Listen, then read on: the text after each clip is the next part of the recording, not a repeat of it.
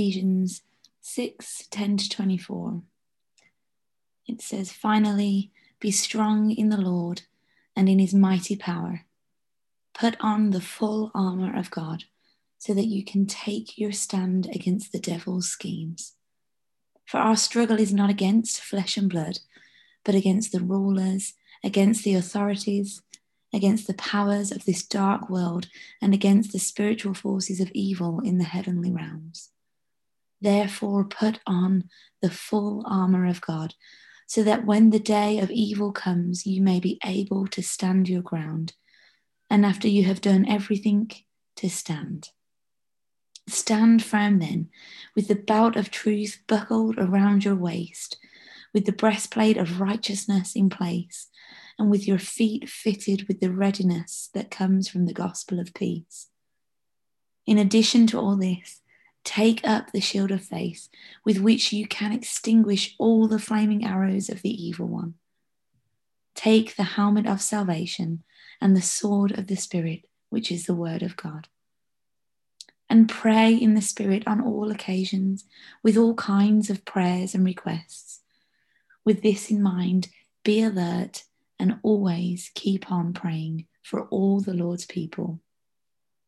Pray also for me that whenever I speak, words may be given me so that I will fearlessly make known the mystery of the gospel, for which I am an ambassador in chains Pray that I may declare it fearlessly as I should. Tychicus, the dear brother and faithful servant in the Lord, will tell you everything, so that you also may know how I am and what I am doing. I am sending him to you for this very purpose, that you may know how we are, and that he may encourage you. Peace to the brothers and sisters, and love with faith from God the Father and the Lord Jesus Christ. Grace to all who love our Lord Jesus Christ with an undying love.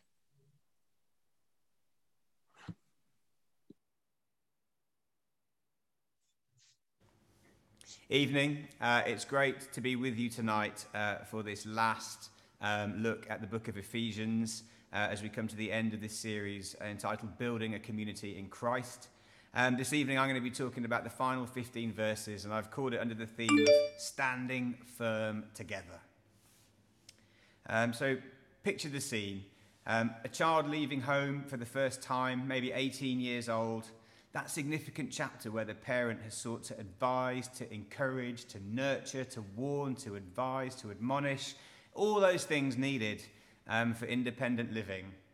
And at the final moment of parting, the parent recognizing the external factors that might, might now come into play that could destabilize or undo all that parental work that has gone before. Um, they want to give some final words just about what's coming, how to combat it, how to stand firm in the values and lessons that have been instilled in the last 18 years, how to keep on the proverbial straight and narrow that imaginary scenario resonates as we come to the passage here, the closing 15 verses of Paul's letter to the church in Ephesus. If you've got the passage uh, next to you or in front of you, the word finally at the start of verse 10 can be translated as Paul saying, Henceforth, from here on, given all that I have said before, all I've said about building community in Christ, all about God's lavish care and generosity towards us, all about how we can now relate to Him and how we can relate to one another. Given all of that, now, like waving off the child to independence, these are Paul's parting remarks. He's going to sign off the letter and leave the Ephesians to crack on with it.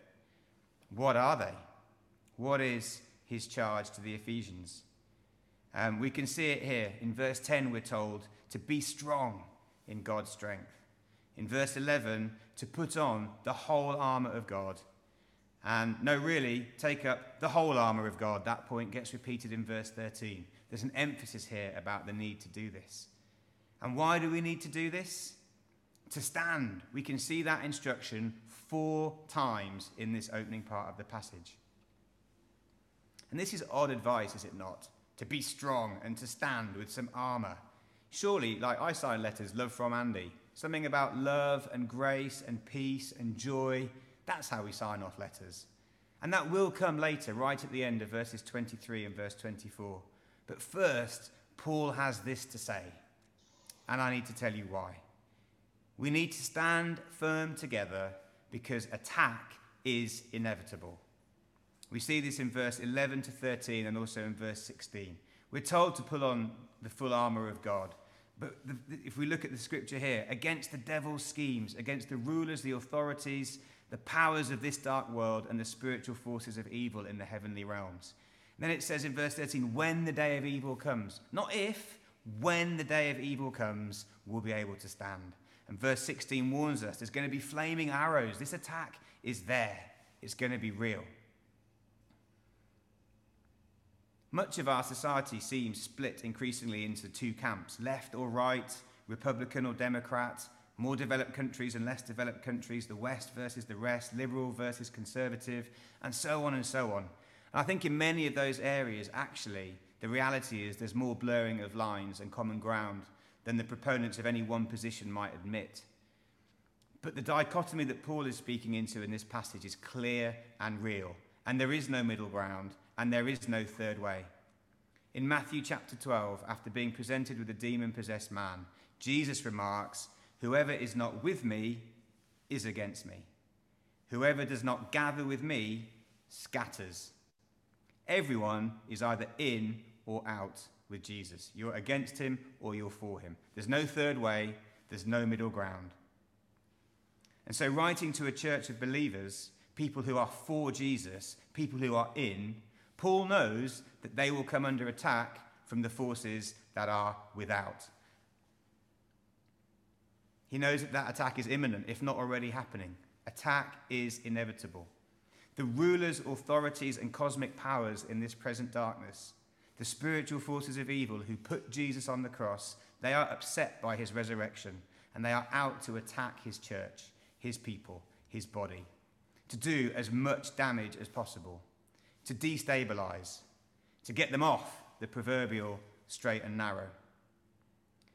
Elsewhere in the New Testament, the devil is described by Jesus himself as a thief coming only to steal and kill and destroy, and by Peter as a prowling lion looking for someone to devour. This is real.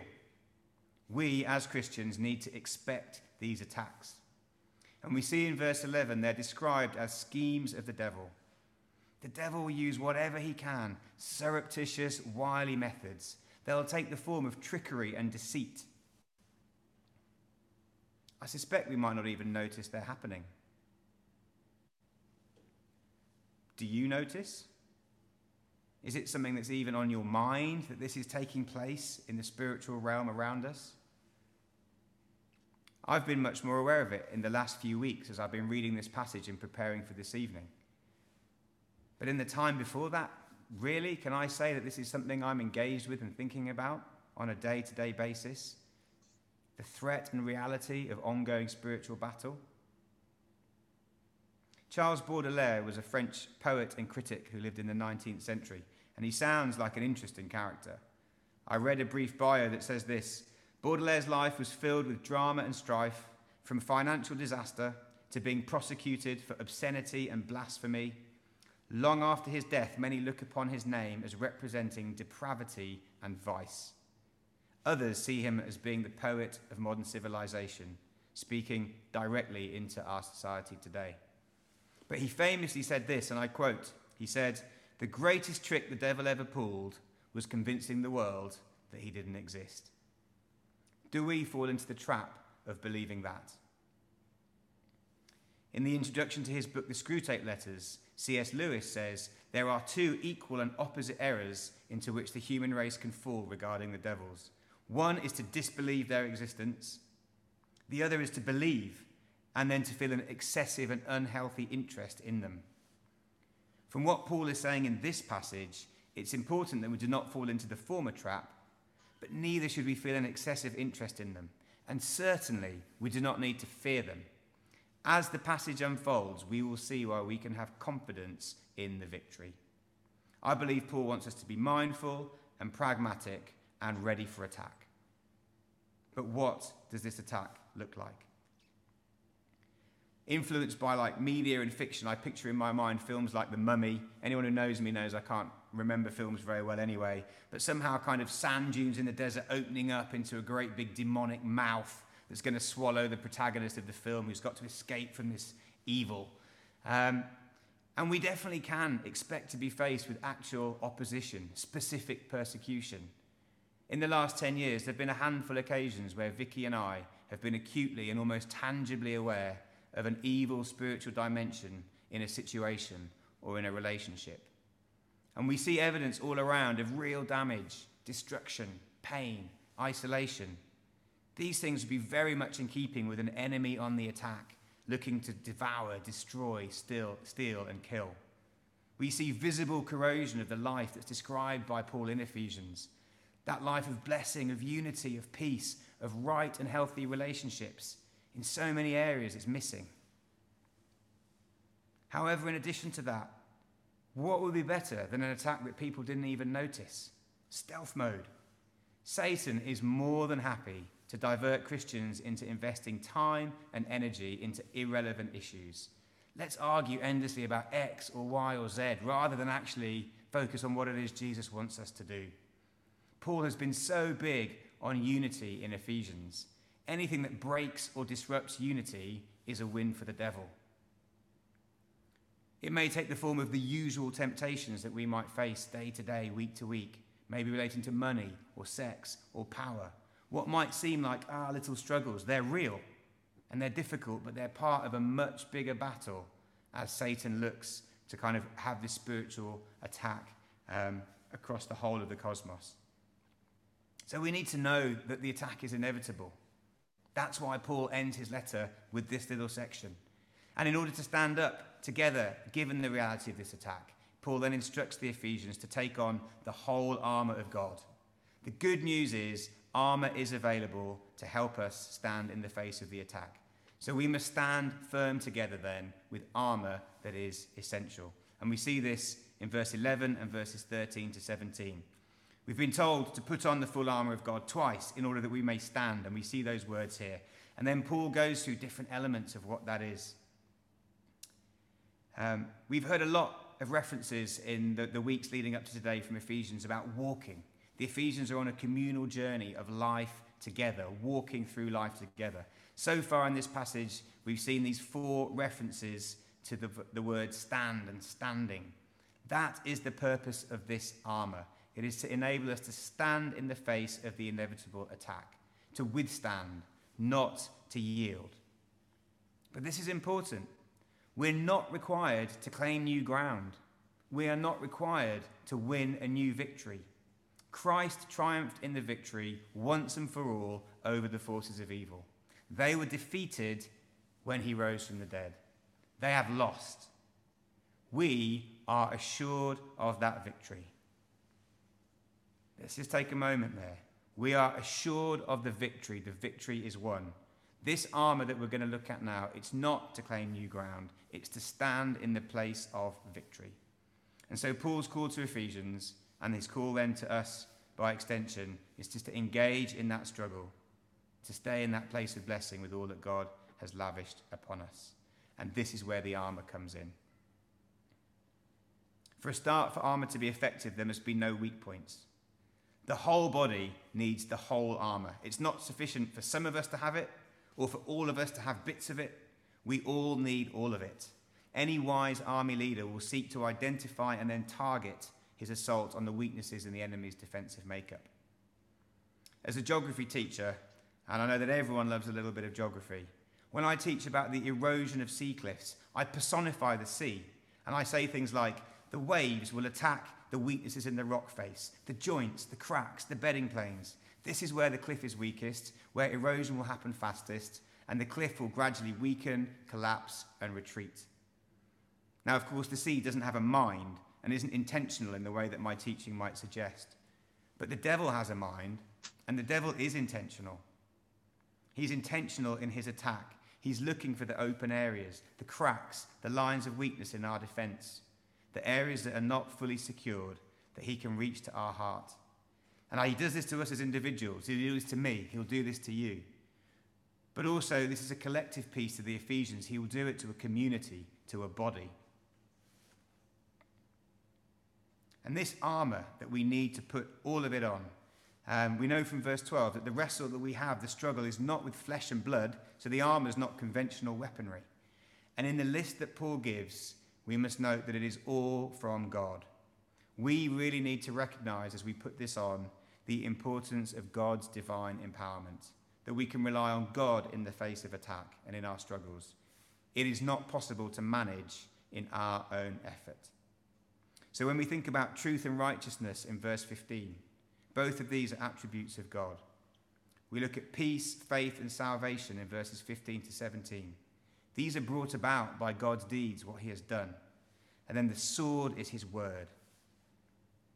So we need to stand in God's provision with his attributes, his deeds, and his words. And so if we just look at each of these and just maybe a couple of points about what they might entail. Truth is the belt. A belt would hold everything together. Truth holds everything together. Satan is described as the father of lies, beginning with his first deceit to Adam and Eve he hasn't stopped. He fires them at you and me all the time. Are there times when you're tempted to lie? Or if not to lie, then perhaps not to speak the whole truth, to conceal something. I'll tell you a story from uh, earlier this week. Um, I went to Tesco and I thought I'd just buy Vicky some flowers. It's a rare thing, she'll tell you that. Uh, and I was there and I just thought, I want a drink. And I thought, I'll get a drink. Oh, it's part of a meal deal. I wasn't hungry, food was coming. I just thought, yeah, I'll just get a meal deal. And greedily and secretly, I just ate it in the car before getting home. Didn't tell her, had our tea, shoved down loads more food. It's a relatively small thing. But I didn't tell her until earlier today as I was preparing this. I was like, here I am talking about, I didn't lie to her, but I, there was something in my heart that just didn't want to reveal that. And this is a small thing, but I suppose I think if I allow the small things just to be concealed, if I'm not completely honest in my relationship with my wife, if I'm too ashamed to tell her that I did that, that paves the way for bigger things. I don't want to give Satan that little way in, that little thing that could then become a bigger thing in our relationship. Paul has spoken about right relationship between husbands and wives. I just need to recognize this and not allow a chink in my armor. I needed to tell her the truth when you see or hear things that you know aren't really true? Are you willing to stand up for what is? We need to stand for truth. We need to stand with truth. We need to stand in truth. This is the belt that will hold everything together. Then we have the breastplate of righteousness, the breastplate protecting our heart, our emotions, our self worth. Satan's going to go for all those things. Do you know righteousness? Do you know that God approves of you? He loves you. You are His. Satan wants you to labor under guilt. When you seek forgiveness, he doesn't really want you to know it. He wants you to believe you've got to earn God's love. Speak truth to yourself. We will come back to truth and truth and truth, holding everything together. Our footwear is the readiness to share the good news of Jesus, the peace that can be known with him and known through him. So much of the world is caught up in strife and stress, physically, emotionally, spiritually.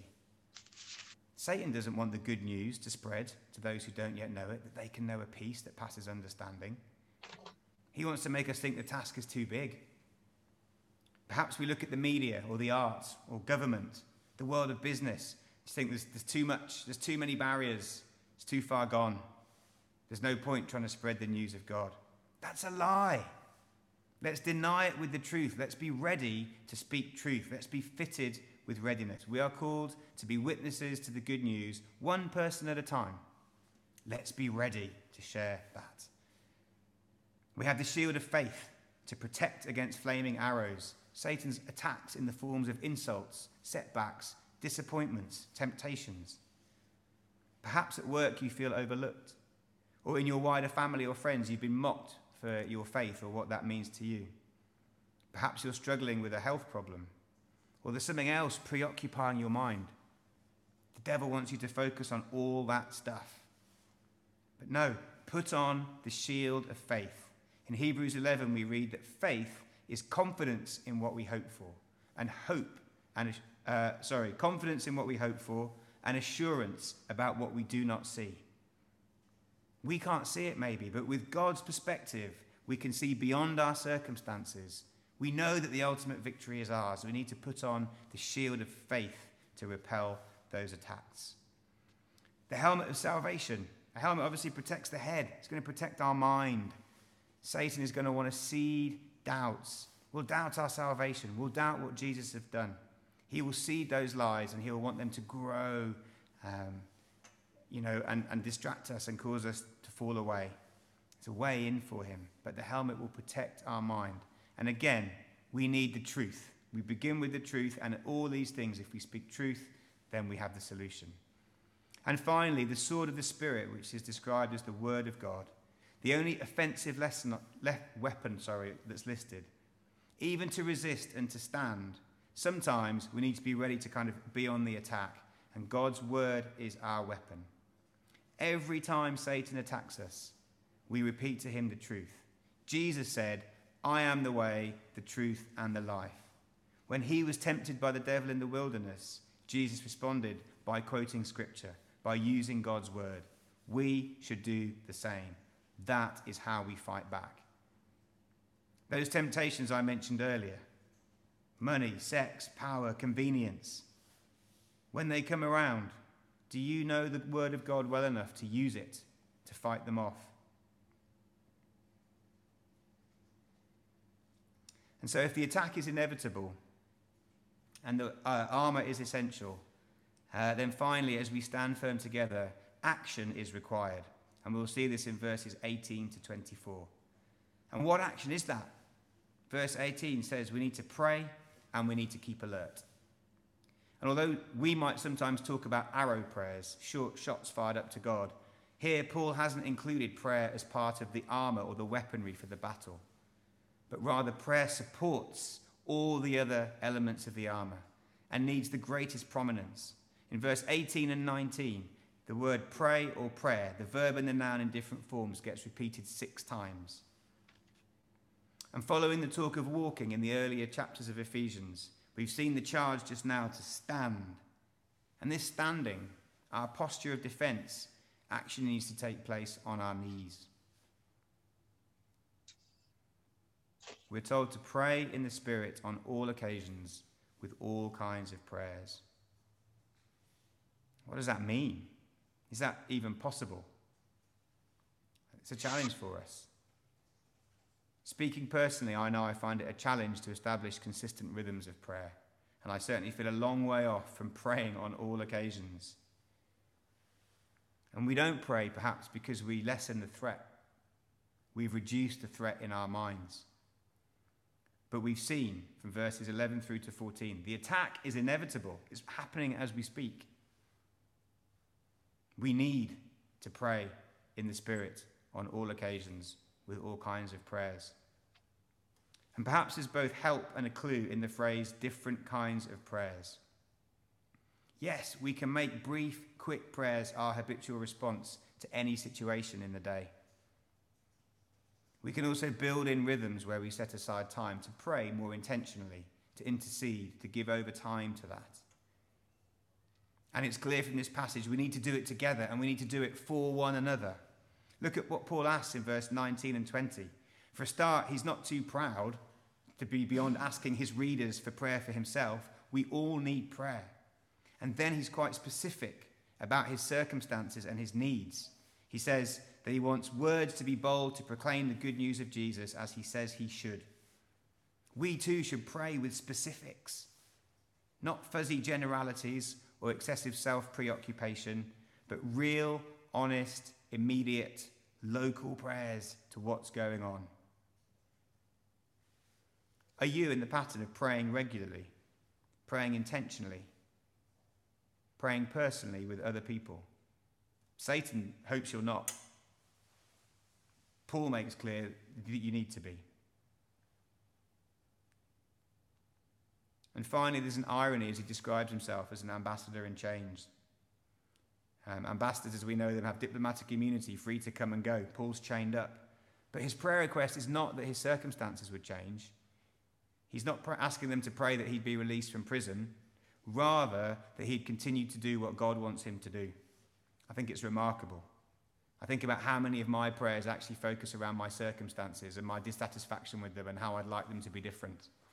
God is interested in our circumstances, but Paul's prayer has a different focus, or his prayer request in this case. And I think it points to another way that as we mature in the faith, as we continue to grow up in Christ with the Spirit of God in us, that we can pray on all occasions, as Paul is exhorting the Ephesians here. Somehow that our lives would become a lived prayer a constant communion and communication with God by His Spirit in us. Yesterday, as a family, uh, we sat round a fire on our patio. Um, a safe, controlled, deliberate fire in a fire pit. We didn't sit and watch the house burn. Um, but I was watching a piece of wood burn, and the flames were initially just on the edges, and then they were over the whole surface of the wood. And finally, the entire substance of the wood glowed red with heat that now infused every filament of its fibre. I would love my life to be like that. That the whole of it would become infused with prayer. Not just flames on the edges, prayers on the edges, but all of it with me, through me, that my life would be that kind of a prayer lived out to God. And as we pray, we're also told to be alert, switched on, ready. Does that describe your state? When we looked at the nature of the devil's attack earlier, we saw it could be a kind of stealth, something we might not easily detect, but that subtly takes over and begins its destruction. Are you aware of this? Are you looking out for it in your life, in your relationships, in your contexts? Are there principles that you know are godly or biblical, but you've just let slide a bit? Perhaps it's just more convenient not to worry about it. Perhaps there's pressure from others. Stand firm in the ground that's been won for us. In your family or in your household, are there habits or patterns of communication that aren't as true, as noble, as right, as pure as they could be? Like me in the Tesco visit, are there things that you're just concealing because you just don't really want to go there? Let's stand firm. Let's stand with the truth around everything. In Oikos, as a community, have we compromised on some of the ground that Jesus won? Have we lost any of our original vision? Are we still putting others above ourselves? Are we caring really for the least of these? Or have we settled for something a little more convenient and comfortable in some areas? Like Paul in his chains, let's stand firm in the work that God has asked us to do. And so, this standing together as we come to a close, the community element I think is really important and underlined in how Paul closes. Um, we know about him, he wants them to know, um, and to be able to join with him and pray into his circumstances. And standing together may seem daunting. All this message about attack and armor and being alert and being ready, it's hard. Let me remind you the victory is already won. We have seen that. And I want us to offer us an encouragement here. Let's remember the moments that we do stand in God's victory. We can stand and we do stand in Him and through Him. We are resisting the schemes of the devil every time we pull for unity within the church, every time we manage not to grumble every time we love our parent, our spouse, our child in the right way. Every time we speak up truth in the face of the devil's lies, we are resisting. Every time at work you conduct yourselves in the right manner with humility and goodness as your motivation. So let's continue to rely on God, to put on that armor, to pray and to be alert, and to be looking for where Satan is trying to find a chink in our armor um, or a crack in our defenses. I just was mindful of the, some of the words in Romans chapter 8. Um, Paul writes, If God is for us, who can be against us? We're back to the dichotomy. But God is for us.